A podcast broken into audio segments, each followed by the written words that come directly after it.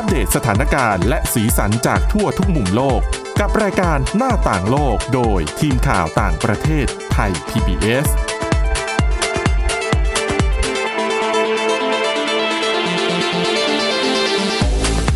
สวัสดีครับ ต้อนรับคุณผู้ฟังสู่รายการหน้าต่างโลกกับทีมข่าวต่างประเทศไทย PBS นะครับ วันนี้อยู่กับคุณกรีนจิรวัตรมาสุขและผมก้าวพงศธรสุขพงศ์ครับ ครับผมสวัสดีครับครับวันนี้นำประเด็นที่น่าสนใจมาเล่าให้คุณผู้ฟังฟังกันเช่นเคยนะครับ มาดูเรื่องของการเมืองเมียนมากันต่อครับ เรื่องของอนาคตทางการเมืองขององซานซูจี ผู้นำอดีตผู้นำโดยพฤตินัยของเมียนมาว่าจะเป็นอย่างไรต่อไปนะครับ ส่วนคุณกรีนก็มีเรื่องของบริษัทขนมหวานในแคนาดา ที่เปิดรับนักลูกกวาดวิทยาอันนี้น่าสนใจมากทีเดียว แล้วก็เรื่องของโครงการ no vaccine no service ด้วยนะคครัรับบผมคุณกรีนมันเป็นยังไงมายังไงครับโครงการนี้อ่าโครงการ no vaccine no service นะฮะเขาคือมันเป็นโครงการที่ ทำไว้สำหรับการต้อนรับการเปิดประเทศอะสำหรับคนที่จะเดินทางไปไหนมาไหน ต่อจากเหตุการณ์โควิด -19 นะครับ การระบาดของโควิด -19 เนี่ยทำให้รูปแบบชีวิตของมนุษย์เนี่ยเปลี่ยนไปมากนะฮะ ตอนนี้ก็ยังไม่เป็นปกตินะฮะ โดยเฉพาะการเดินทางไปต่างประเทศเนี่ย โดยเฉพาะของเราคงจะได้ผลกระทบโดยตรงนะ เพราะว่าของเราเนี่ยอยู่โต๊ะข่าวต่างประเทศแล้วก็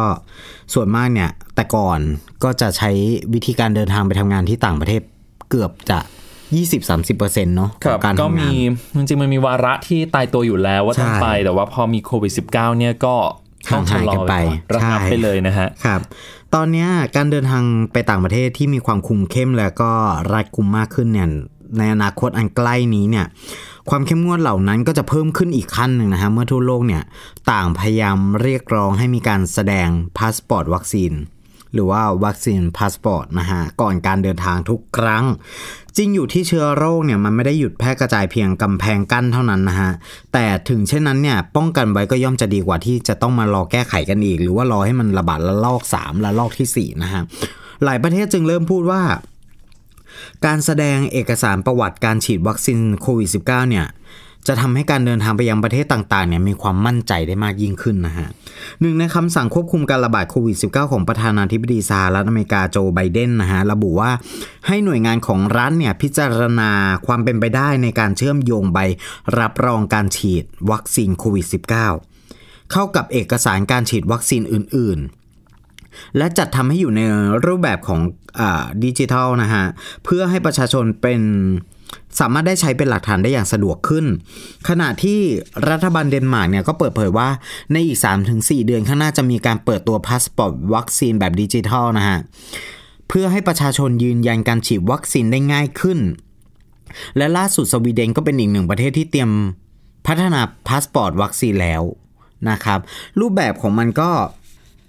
มันจะทำเหมือนกับว่าเป็นอ่า e-passport อะฮะที่ที่จะมีระบุข้อมูลข้างในว่าเราสามารถเออเราฉีดวัคซีนอะไรมาบ้างแล้วอะไรเงี้ย เพื่อไปใช้ยืนยันกับเจ้าหน้าที่ก่อนการเดินทางครับนะครับ เพื่อลดขั้นตอนการทำงานลงไปแล้วก็เพื่อความมั่นใจมากขึ้นว่า บุคคลคนนี้สามารถเดินทางได้โดยปลอดภัยนะ เพราะว่าเขาฉีดวัคซีนแล้วอะไรอย่างเงี้ยฮะ เขาบอกว่าอย่างไรก็ตามเนี่ยไม่ได้มีแค่รัฐบาลเพียงเท่านั้นนะฮะที่กระตือรือร้นกับเรื่องนี้เป็นพิเศษ เพราะว่าสายการบินเอทีฮัดนะฮะและสายการบินเอมิเรตเนี่ยก็เตรียมเริ่มใช้บัตรเดินทางดิจิทัลที่พัฒนาโดยสมาคมขนส่งทางอากาศ เพื่อช่วยให้ผู้โดยสารเนี่ยสามารถจัดแผนการเดินทางได้ แล้วก็ใช้ข้อมูลเอกสารของสายการบิน และข้อมูลการฉีดวัคซีนโควิด -19 ประกอบกับประกอบกันในรูปแบบของดิจิทัลเพื่อเพิ่มความสะดวก ในการแสดงตนนะฮะ เป็นเรื่องดีนะครับที่หลาย ๆ ประเทศและหลาย ๆ หน่วยงานเนี่ยเริ่มตื่นตัวกับประเด็นดังกล่าวนะฮะ แต่สิ่งที่เป็นปัญหาก็คือ ความไม่ปัจเจกในการพัฒนาหมายความว่า เอกสารยืนยันของหน่วยงาน A อาจจะไม่ได้รับการรับรองในหน่วยงาน B และท้ายที่สุดก็จะนำมาซึ่งปัญหาในการเดินทางอยู่ดีนะฮะ นอกจากนี้การที่เอกสารยืนยันส่วนใหญ่ถูกพัฒนาในรูปแบบดิจิทัลเนี่ยอาจทำให้คนที่ ไม่สามารถเข้าถึงสมาร์ทโฟนได้เนี่ยประสบปัญหานะครับ ดังนั้นสิ่งที่หลายคนเสนอเพื่อแก้ปัญหานี้ก็คือการออกเป็นพาสปอร์ตวัคซีนที่เป็นมาตรฐานเดียวกันทั่วโลกเหมือนกับพาสปอร์ตทั่วไปที่เราใช้เดินทางอะ่ะผู้นำในการริเริ่มโครงการ Travel Pass ของ IATA เนี่ย กล่าวว่าแนวทางนี้จะช่วยให้ผู้คนไม่ต้องกังวลเรื่องของเอกสารถ้าหากโควิด -19 จะยังอยู่กับเราต่อไป นี่เป็นแนวทางการปรับตัวที่ดีที่สุดสำหรับธุรกิจการเดินทางและสายการบินนะฮะขณะที่ผู้อำนวยการของ ID 2020 Alliance เนี่ยซึ่งเป็นบริษัทพันธมิตรความร่วมมือระหว่างภาครัฐ และเอกชนระดับโลก เสนอว่าแนวทางการสร้างพาสปอร์ตวัคซีนอย่างมีประสิทธิภาพเป็นไปได้ 3 แนวทางอย่างแรกก็คือ บันทึกข้อมูลใบรับรองภูมิคุ้มกันที่จะแสดงให้เห็นว่า ผู้เดินทางมีภูมิคุ้มกันในการต้านไวรัสบางชนิด ซึ่งจะดีต่อคนที่ยังไม่ได้รับการฉีดฉีดวัคซีนนะฮะ อย่างที่ 2 แสดงผลการตรวจโควิด -19 ล่าสุด และอย่างสุดท้ายคือแสดงข้อมูลว่าผู้ที่เดินทางได้รับการฉีดวัคซีนแล้ว ซึ่งแนวทางที่ 2 และ 3 เป็นแนวทางที่คนให้ความสนใจมากที่สุด และมองว่านี่จะช่วยในการคัดกรอง ผู้เดินทางให้มันมีประสิทธิภาพมากขึ้น ปัจจุบันนี้ครับหน่วยงานต่างๆ ทั้งภาครัฐ ธุรกิจ เอกชน แล้วก็สายการบินเนี่ยกำกำลังหารือกันเพื่อให้หนังสือเดินทางวัคซีนออกมา ใช้งานได้จริงและเร็วที่สุด แต่ถึงเช่นนั้นปัญหาใหญ่ในขณะนี้ก็คือการดีลกับประเทศต่างๆ ทั่วโลก เพื่อให้รูปแบบของการใช้งานและเอกสารที่จะใช้เนี่ยเป็นไปในทางที่ทางเดียวกัน และสามารถใช้งานได้อย่างเสถียรเหมือนกัน ผมว่านะ อันเนี้ย ทำไมถึงไม่ติดอยู่หน้าพาสปอร์ตเลย เข้าใจไหมคือพาสปอร์ตจะต้องแสดงอยู่แล้วก่อนที่จะทำอะไรก็แล้วแต่ครับคือให้เป็นหน่วยงานของรัฐที่มีหน้าที่ในการออกพาสปอร์ตของประเทศนั้นๆเนี่ยรับพาสปอร์ตเล่มปัจจุบันที่ยังไม่หมดอายุเนี่ยกลับมาพร้อมกับใบเอ่อเหมือนกับใบ cert ว่าเราฉีดวัคซีนมาแล้วอะใช่ว่าเอาไปปุ๊บก็มีสแตมป์ตัวนี้ติดอยู่ที่พาสปอร์ตว่าผ่านการฉีดวัคซีนแล้วอายุตั้งแต่ คุ้มครองตั้งแต่วันนี้ไปหนึ่งปีหรืออะไรอย่างเงี้ยจริงๆ มันเป็นไอเดียที่ดีนะครับ แต่ว่าบางประเทศก็ยังไม่ซื้อไอเดียนี้เลยนะใช่อย่างเช่นอังกฤษเองก็บอกว่ายังตั้งคำถามอยู่เหมือนกันคือ คือตัว vaccine passport หรือว่าหนังสือเดินทางวัคซีนมันก็มีปัญหาหลายอย่างนะครับ เช่นเอ่อประเทศไทยเนี่ยอ่าอย่างที่เราทราบกันอาจจะใช้ AstraZeneca ครับผมไซโนแวคใช่ไหมครับ แต่พอไปเข้าไปที่สหรัฐเนี่ย ไม่ยอมทางรับนั้นวัคซีนเขานี้ไม่ได้ใช้ AstraZeneca ไม่ได้ใช้ไซโนแวคเขาใช้โมเดอร์นาไฟเซอร์ทีนี้มันจะเข้ากันได้ไหม หรือว่ายังไงเราถึงจะต้องทำให้มันเข้ากันจับคู่ประเทศได้หรือเปล่า อันนี้ก็เป็นคำถามเหมือนกัน แล้วถ้าคิดให้มันลึกกว่านั้นอีกนะฮะ ก็มันก็มีข่าวลือการต่อต้านวัคซีนการฉีดวัคซีนออกมาใช่ใช่ไหมใช่ฮะแล้วกลุ่มคนกลุ่มเนี้ยจะทำยังไงก็ไม่มีสิทธิ์ได้เดินทางเหรอ เหมือนกับที่อังกฤษก็เคยออกมาเรียกร้องว่าการฉีดวัคซีนเนี่ยมันเป็นสิทธิส่วนบุคคล ใช่ ไม่สามารถไปละเมิดได้ อย่างสิงคโปร์เองเขาก็ไม่ได้กำหนดเป็นข้อบังคับนะครับคือเขาก็บอกเลยว่าอะก็ขึ้นอยู่กับความสมัครใจแล้วกัน เพราะว่าบางคนเขาก็ไม่ค่อยไว้ใจวัคซีนเท่าไหร่คืออเราเข้าใจมุมของคนที่ตั้งคำถามเหมือนกันนะ เพราะว่าวัคซีนใช้เวลาการผลิตเนี่ยไม่ถึง 1 ปีด้วยซ้ำไปคำถามหลักๆ ที่คนตั้งคำถามกันก็คือว่าปลอดภัยจริงหรือเปล่าอ่าเราไม่ใช่เป็นหนูทดลองใช่ไหม คือฉีดไปแล้วเนี่ย โอเคผลข้างเคียงมันยังไม่ได้มีชัดนะครับที่มีอาการแพ้หรือว่าอาการเอ่อเสียชีวิตเนี่ยเขาเรียกว่าอาการไม่พึงประสงค์ หมายความว่ามันอาจจะไม่ได้เป็นผลข้างเคียงจากวัคซีนก็ได้ครับแต่ว่าคุณอาจจะมีโรคประจำตัวอยู่แล้ว แล้วไปเกิดปฏิกิริยาบางอย่างก็เลยทำให้มีอาการรุนแรงขึ้นได้ อืมอันนี้ก็เป็นเรื่องที่ต้องตามกันต่อนะฮะครับอ่า มาต่อกันที่นี้ดีกว่าฮะ คุณก้าวเคยได้ยินคำว่านักอาชีพนี้ไหมนักลูกกวาดวิทยา ไม่เคย เคยได้ยินไหมเคยแต่ได้ยินแต่นักธรณีวิทยา นักชีววิทยา อันนี้เขาก็ตั้งคำถามครับว่ามันจะดีไหมถ้าเกิดว่าเราได้กินขนมหวาน แถมได้เงินค่าจ้างจากสิ่งนั้นไปด้วย มันก็คงดีสำหรับคนอื่นนะ แต่สำหรับคนที่แบบว่ามีโรคกรรมพันธุ์เบาหวานอะไรอย่างเงี้ยมันก็ไม่ดีเนาะอ่าหากคุณสนใจอาชีพนี้เนี่ยบริษัทขนมหวานแห่งหนึ่งในแคนาดากำลังเปิดรับลูกจ้างอะฮะเพื่อสมัครเข้าเป็นนักชิมและนักรีวิวขนมหวานของพวกเขา นะครับผมบริษัท Candy Fun House ฮะ Candy Fun House นะฮะ ซึ่งเป็นบริษัทขายขนมหวานออนไลน์จากประเทศแคนาดาครับ เปิดรับสมัครลูกจ้างที่จะมาทำหน้าที่เป็นนักชิม และรีวิวขนมหวานของพวกเขาบนเว็บไซต์ต่างๆฮะซึ่งผู้รับจ้างสามารถเลือกได้ว่า อยากทำงานนี้แบบเป็นพนักงานเต็มเวลาหรือว่าเป็นพาร์ทไทม์ก็ได้ ในการกินขนมหวานจุ๊บจิ๊บเป็นรายสัปดาห์ โดยตำแหน่งดังกล่าวที่ว่ามีชื่อว่านักลูกกวาดวิทยาชื่อเทมากนะฮะหน้าที่หลักของนักลูกกวาดวิทยาไม่ได้มีอะไรมากนะครับ เพียงแค่คุณแค่ต้องการอ่าต้องทำการชิมลูกกวาดและช็อกโกแลตของทางบริษัท ซึ่งพวกเขาอะจะส่งมาให้ถึงที่บ้านเลยแหละ งานนี้ตำแหน่งนี้สามารถทำได้จากระยะไกลครับ ไม่ต้องเข้ามาในออฟฟิศเพื่อมานั่งกินขนม แล้วก็เดินทางกลับบ้านแบบนี้ทุกวัน คือตัดปัญหาเรื่องการเดินทางเรื่องการพบปะผู้คนไปได้เลย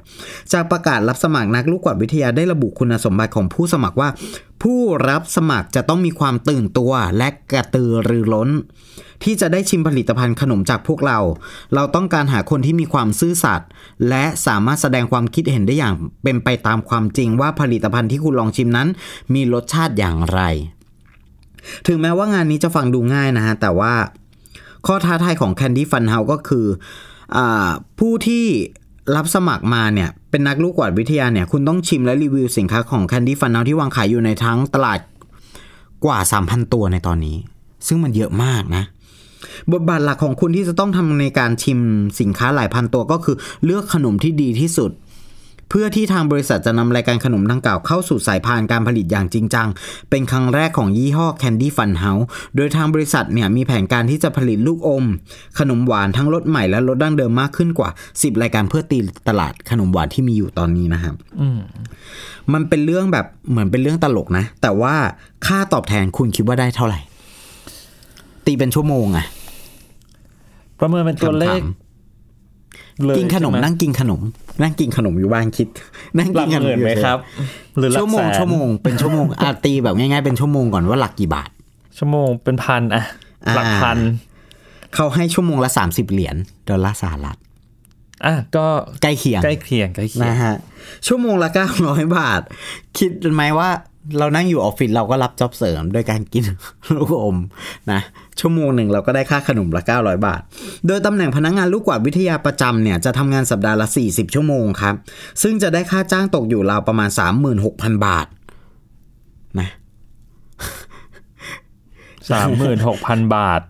โอ้โหครับส่วนนักลูกกวาดวิทยาพาร์ทไทม์จะสามารถทำงานได้สัปดาห์ละ 15 ชั่วโมงนะครับ จะได้ค่าตัวตกอยู่ที่ราวๆ 13,500 บาท อย่างที่บอกไงว่าเป็น job เสริมอืม เดือนหนึ่งได้ประมาณ 13,500 บาท ทั้งนี้บริษัทเนี่ย ระบุว่าคุณไม่จำเป็นจะต้องมีประสบการณ์ในการเป็นนักชิมใด ๆ มาก่อนขอแค่ มีความสนใจ แล้วก็ยื่นสมัครเข้ามาเพื่อรับการพิจารณา ก่อนสิ้นเดือนกุมภาพันธ์นะครับ ไม่แน่ใจว่าจะขยายอีกหรือเปล่านะ ก็ต้องลองเปิดดูนะครับสำหรับ อ่า บริษัท Candy Fun House เป็นบริษัทของแคนาดา แต่อย่างน้อยภาษาคุณต้องได้ล่ะนะคใช่รับนะครับก็มีตัวกำหนดอยู่เหมือนกัน อืม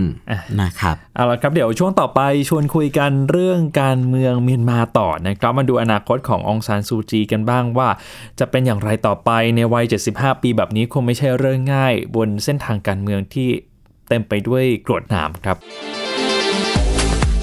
หน้าต่างโลกโดยทีมข่าวต่างประเทศไทย PBS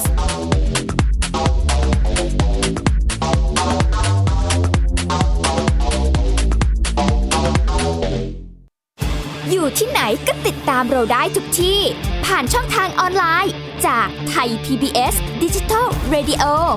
ทั้ง Facebook Twitter Instagram และ YouTube Search คำว่าไทย PBS Radio แล้วกดไลค์หรือ Subscribe แล้วค่อยแชร์ กับคอนเทนต์ดี ๆ ที่ไม่อยากให้คุณพลาดอ้อเรามีให้คุณฟังผ่านพอดแคสต์แล้วนะเพ ราะวิทยาศาสตร์อยู่รอบตัวเรา มีเรื่องราวให้ค้นหาอีกมากมาย เทคโนโลยีใหม่ๆ เกิดขึ้นรวดเร็วทำให้เราต้องก้าวตามให้ทัน อัปเดตเรื่องราวทางวิทยาศาสตร์ เทคโนโลยี และนวัตกรรม ที่จะทำให้คุณทันโลก กับรายการ s c i e n t e c h ทุกวันจันทร์ถึงวันศุกร์ทางไทย PBS Radio ช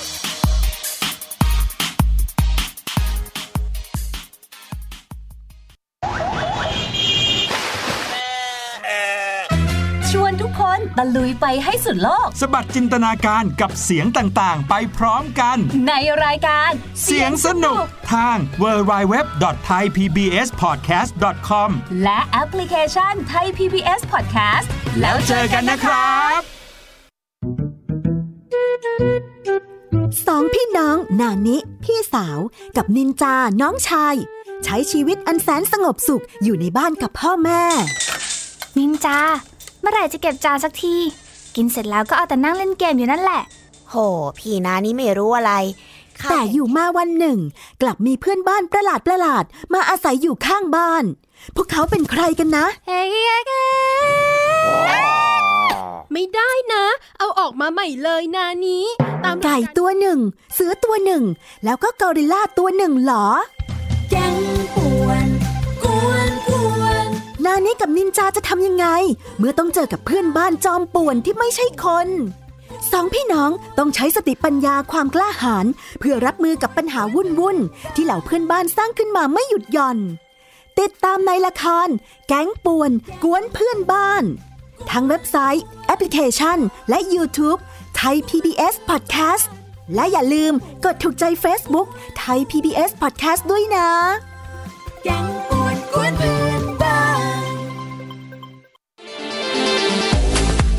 หน้าต่างโลกโดยทีมข่าวต่างประเทศไทย PBS กลับมาสู่ช่วงที่ 2 ของรายการหน้าต่างโลกนะครับ แน่นอนช่วงนี้สปอตไลท์เนี่ยจับไปที่อนาคตทางการเมืองขององซานซูจี อดีตผู้นำโดยพฤตินัยวัย 75 ปีของเมียนมานะครับว่า หลังจากที่ กองทัพเมียนมาเนี่ยก่อรัฐประหารยึดอำนาจจากรัฐบาลพลเรือนเมื่อช่วงต้นเดือนกุมภาพันธ์ อนาคตจะเป็นอย่างไรต่อไปนะครับย้อนเส้นทางให้คุณผู้ฟังได้มองเห็นภาพ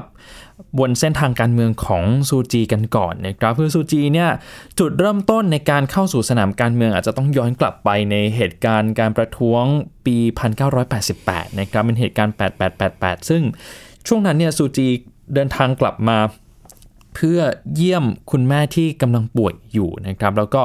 เข้าร่วมการประท้วงด้วย ได้เห็นความเคลื่อนไหวของบรรดานักศึกษา แล้วก็ผู้คนภาคประชาสังคมก็เลยทำให้เกิดแรงบันดาลใจในการเข้าสู่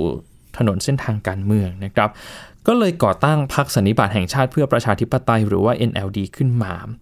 จากนั้นเนี่ยความที่พรรค NLD มีบทบาทอย่างมากนะครับ เป็นพรรคเกิดใหม่ก็จริง แต่ว่าได้รับความนิยมสูงทีเดียว รวมถึงตัวซูจีด้วยก็ทำให้ทางกองทัพ เจ้าหน้าที่ฝ่ายความมั่นคงจับตามองเป็นพิเศษ จนทำไปสู่การควบคุมตัวกักบริเวณเอาไว้ในบ้านพักถึง 3 ครั้งด้วยกันนะครับในช่วงปี 1989 ถึงปี 1995 ช่วงปี2000 ถึง 2002 แล้วก็ช่วงปี 2003 ถึง 2010 3 ครั้งเลยนะครับ แต่ว่าในช่วงที่ถูกกักบริเวณภายในบ้านพักหรือว่า House Arrest ในนครย่างกุ้งเนี่ย ในปี 1990 พรรค NLD ก็คว้าชัยชนะในการเลือกตั้งอย่างถล่มทลายนะครับ แต่ว่าทหารเนี่ยไม่ยอมถ่ายโอนอำนาจ ปี 1991 ซูจีก็ได้รับรางวัลโนเบลสาขาสันติภาพนะครับเป็นรางวัลที่หลายๆ คนทำยกย่องให้เธอเป็นเหมือนไอคอนเป็นเหมือนสัญลักษณ์ในด้านสิทธิมนุษยชน สัญลักษณ์ด้านการเรียกร้องประชาธิปไตย ไม่ใช่แต่ของเมียนมาเท่านั้นนะครับ แต่ว่าระดับโลกเลยก็ว่าได้ จนกระทั่งในปี 2010 เนี่ยอย่างที่เราทราบกันก็คือเมียนมาเริ่มเปิดประตูสู่ถนนประชาธิปไตยนะครับ ในปี 2015 ก็มีการจัดการเลือกตั้งอีกครั้งหนึ่งแล้วพรรค NLD ก็คว้าชัยชนะอย่างถล่มทลาย ถือว่าเป็นการเปลี่ยนผ่านครั้งสำคัญสำหรับการเมืองเมียนมาที่รัฐบาลพลเรือนได้ขึ้นมามีอำนาจ ไม่ใช่รัฐบาลที่ได้รับการสนับสนุนจากทหารหรือว่ารัฐบาลทหารอีกต่อไป แต่ว่าการบริหารงานของซูจีเนี่ยซูจีไม่ได้ดำรงตำแหน่งประธานาธิบดีนะครับ แต่ว่าตั้งตำแหน่งพิเศษขึ้นมาก็คือที่ปรึกษาแห่งรัฐ เหมือนเป็นร่มคลุมประธานาธิบดีอยู่อีกทีหนึ่งคือ เจ้าหน้าที่ทุกคนก็ต้องฟังคำสั่งจากซูจีนะครับทีนี้ในช่วงการบริหารประเทศของเธอเนี่ยจะเห็นได้ว่ามันมีวิกฤตหลายอย่างที่เข้ามาโดยเฉพาะวิกฤตผู้อพยพชาวโรฮิงญาในปี 2017 ที่เกิดการประทะกกันในรัฐยะไข่ทำให้เกิดคลื่นผู้อพยพจำนวนหลายแสนคนเลยนะครับที่อพยพออกจากรัฐยะไข่ เข้าไปสู่บังกลาเทศบางส่วนเนี่ยก็เข้าไปสู่ประเทศอื่น ๆ ในภูมิภาคอาเซียนด้วยก็สร้างความปั่นป่วน แล้วก็จุดกระแสวิพากษ์วิจารณ์ถึงบทบาท ความเป็นนักสิทธิมนุษยชน ความเป็นนักประชาธิปไตยของซูจีเป็นอย่างมากนะครับ แต่ว่าในสายตาของชาวโลกเนี่ยอาจจะแตกต่างกับสายตาของชาวเมียนมา โดยเฉพาะชาวพม่าอย่างสิ้นเชิงเลยนะครับ เพราะว่าในเมียนมาเนี่ย ลุ่มชาวพุทธก็ยังคงสนับสนุนเป็นแรงสนับสนุนที่สำคัญของซูจีอยู่เป็นฐานเสียงสำคัญของพรรค NLD คอยออสนับสนุนทุกเรื่องนะครับ แม้กระทั่งเรื่องของโรฮิงญาเนี่ยกลุ่มชาวพุทธก็ไม่ได้ชอบเป็นทุนเดิมอยู่แล้ว เพราะฉะนั้นซูจีก็ยังคงเป็นสัญลักษณ์ของประชาธิปไตยภายในประเทศอย่างเหนียวแน่น มีฐานเสียงที่แข็งแกร่งมากทีเดียว ทีนี้ วันที่ 1 กุมภาพันธ์กองทัพเมียนมาก็ก่อรัฐประหารยึดอำนาจ ควบคุมตัวซูจีไปกับบริเวณเอาไว้นะครับ ตอนนี้ก็ยังถูกควบคุมตัวอยู่ แล้วก็ถูกตั้งข้อหาด้วย ว่าพกพาอุปกรณ์วิทยุพกพาอย่างผิดกฎหมายหรือว่า walkie talkie เนี่ยซึ่งมันขัดกับกฎหมายส่งออกและนำเข้าสินค้านะครับ ทีนี้ก็ยังไม่มีใครรู้ชะตากรรมของซูจีว่าจะเป็นอย่างไรต่อไป ก่อนหน้านี้ผมคุยกับ รองศาสตราจารย์ทิตินันพงสุธิรักษ์นะครับ จากคณะรัฐศาสตร์จุฬาลงกรณ์มหาวิทยาลัย ก็ประเมินบทบาทของซูจีเอาไว้เหมือนกันนะครับ คือจุดเด่นของพรรค NLD ปฏิเสธไม่ได้ว่ามีซูจีเป็นสัญญลักษณ์ที่เรียกเสียงสนับสนุนจากผู้คนได้เป็นอย่างดี แต่นี่ก็กลายเป็นจุดอ่อนด้วยเหมือนกันนะครับ เพราะว่าทางพรรค NLD และซูจีก็ไม่ได้วางใครเป็นทายาทหรือว่า มีนักการเมืองคนไหนที่จะมีบารมีมากพอจะขึ้นมาแทนซูจีได้เลยในเวลานี้ เพราะฉะนั้นมันเป็นความเสี่ยงเหมือนกันที่ทางซูจีเนี่ยถ้ามีอุบัติเหตุทางการเมืองขึ้นมา หรือว่าถูกจับกลุมไปอีก พรรค NLD จะเป็นอย่างไรต่อไปอันนี้ก็เป็นคำถามเหมือนกันนะครับ บวกกับการทำงานของซูจีเนี่ยอาจารย์ทิตินันก็บอกว่ามักจะใส่ใจรายละเอียดเล็ก ๆ น้อย ๆ มากเกินไป ไม่ได้มียุทธศาสตร์การวางแผน ในอนาคตที่มันชัดเจนเท่าไหร่ นี่ก็เป็นอีกหนึ่งปัญหาที่พรรค NLD กำลังเผชิญเหมือนกันอาจารย์ใช้คำว่า เหตุการณ์ที่เกิดขึ้นการก่อรัฐประหารในเมียนมาเนี่ยอาจจะเป็นฉากสุดท้ายทางการเมืองของซูจีด้วยก็ได้ เพราะว่าในวัย 75 ปีเนี่ยมันยากแล้วนะครับที่จะกลับเข้าสู่ เส้นทางการเมืองอีกครั้งหนึ่งหลังจากฝ่าขวากหนามหลายอย่างมาตลอดหลายสิบปีที่ผ่านมานะครับ ไม่มีใครเคยคิดว่าสุดท้ายแล้วเนี่ยองซานซูจีจะมีจุดจบด้วยการถูกดึงกลับไป ถูกกักบริเวณเหมือนกับที่ เธอเคยถูกทำมาแล้วถึง 3 ครั้งด้วยกัน อันนี้ก็เป็นสิ่งที่น่าสนใจแล้วก็น่าติดตามมากสำหรับอนาคต ของเส้นทางการเมืองของซูจีนะครับไม่ใช่แต่เฉพาะซูจีเท่านั้นแต่ว่ารวมไปถึงอนาคตของพรรค NLD ด้วย ซึ่งเราก็คงปฏิเสธไม่ได้ว่าเรื่องทั้งหมดเนี่ยมันก็เกี่ยวข้องกับกระบวนการประชาธิปไตย กระบวนการพัฒนาประชาธิปไตยในเมียนมาเหมือนกัน ว่าหลังจากเกิดเหตุการณ์ในครั้งนี้แล้ว กระบวนการประชาธิปไตยในเมียนมาจะก้าวไปได้ไกลมากขนาดไหน เพราะอย่าลืมว่าในเมียนมาก็ยังมีรัฐธรรมนูญฉบับ ปี 2008 ที่ยังคอยคุ้มกันยังมีอำนาจให้กับกองทัพอยู่นะครับกองทัพเนี่ยมีโคต้าในสภาผู้แทนราษฎร สภาชาติพันธุ์หรือว่าสภาสูงเนี่ยอย่างละ 25%อยู่แล้ว เป็นโคต้าที่ถูกล็อกเอาไว้เลย กระทรวงที่จะกองทัพได้ที่นั่งไปแน่นอน 3 กระทรวงก็คือกระทรวงกลาโหม กระทรวงมหาดไทย และกระทรวงกิจการชายแดนนะครับ เรียกได้ว่าเป็นรัฐธรรมนูญที่ออกแบบมา เพื่อให้อำนาจกับกองทัพอย่างเต็มที่อยู่แล้ว แม้กระทั่งการก่อรัฐประหารยึดอำนาจนี้กองทัพก็อ้างว่าเป็นการทำภายใต้รัฐธรรมนูญ เขาไม่ได้ฉีกรัฐธรรมนูญทิ้งนะครับ แต่ว่าเขาก็อ้างว่าเป็นการทำตามมาตราที่ 417 418 อยู่แล้ว ไม่ถือว่าเป็นการกระทำที่ผิดกฎหมาย ไม่หนำซ้ำยังบอกด้วยว่า นี่เป็นการปกป้องรัฐธรรมนูญด้วยนะครับอันนี้ก็ถือเป็นความท้าทายอย่างหนึ่งเหมือนกัน ของกระบวนการประชาธิปไตยในเมียนมาว่าสุดท้ายแล้วเนี่ยผ่านมา 10 ปีหลังจากเมียนมาได้ก้าวเข้าสู่ถนนประชาธิปไตย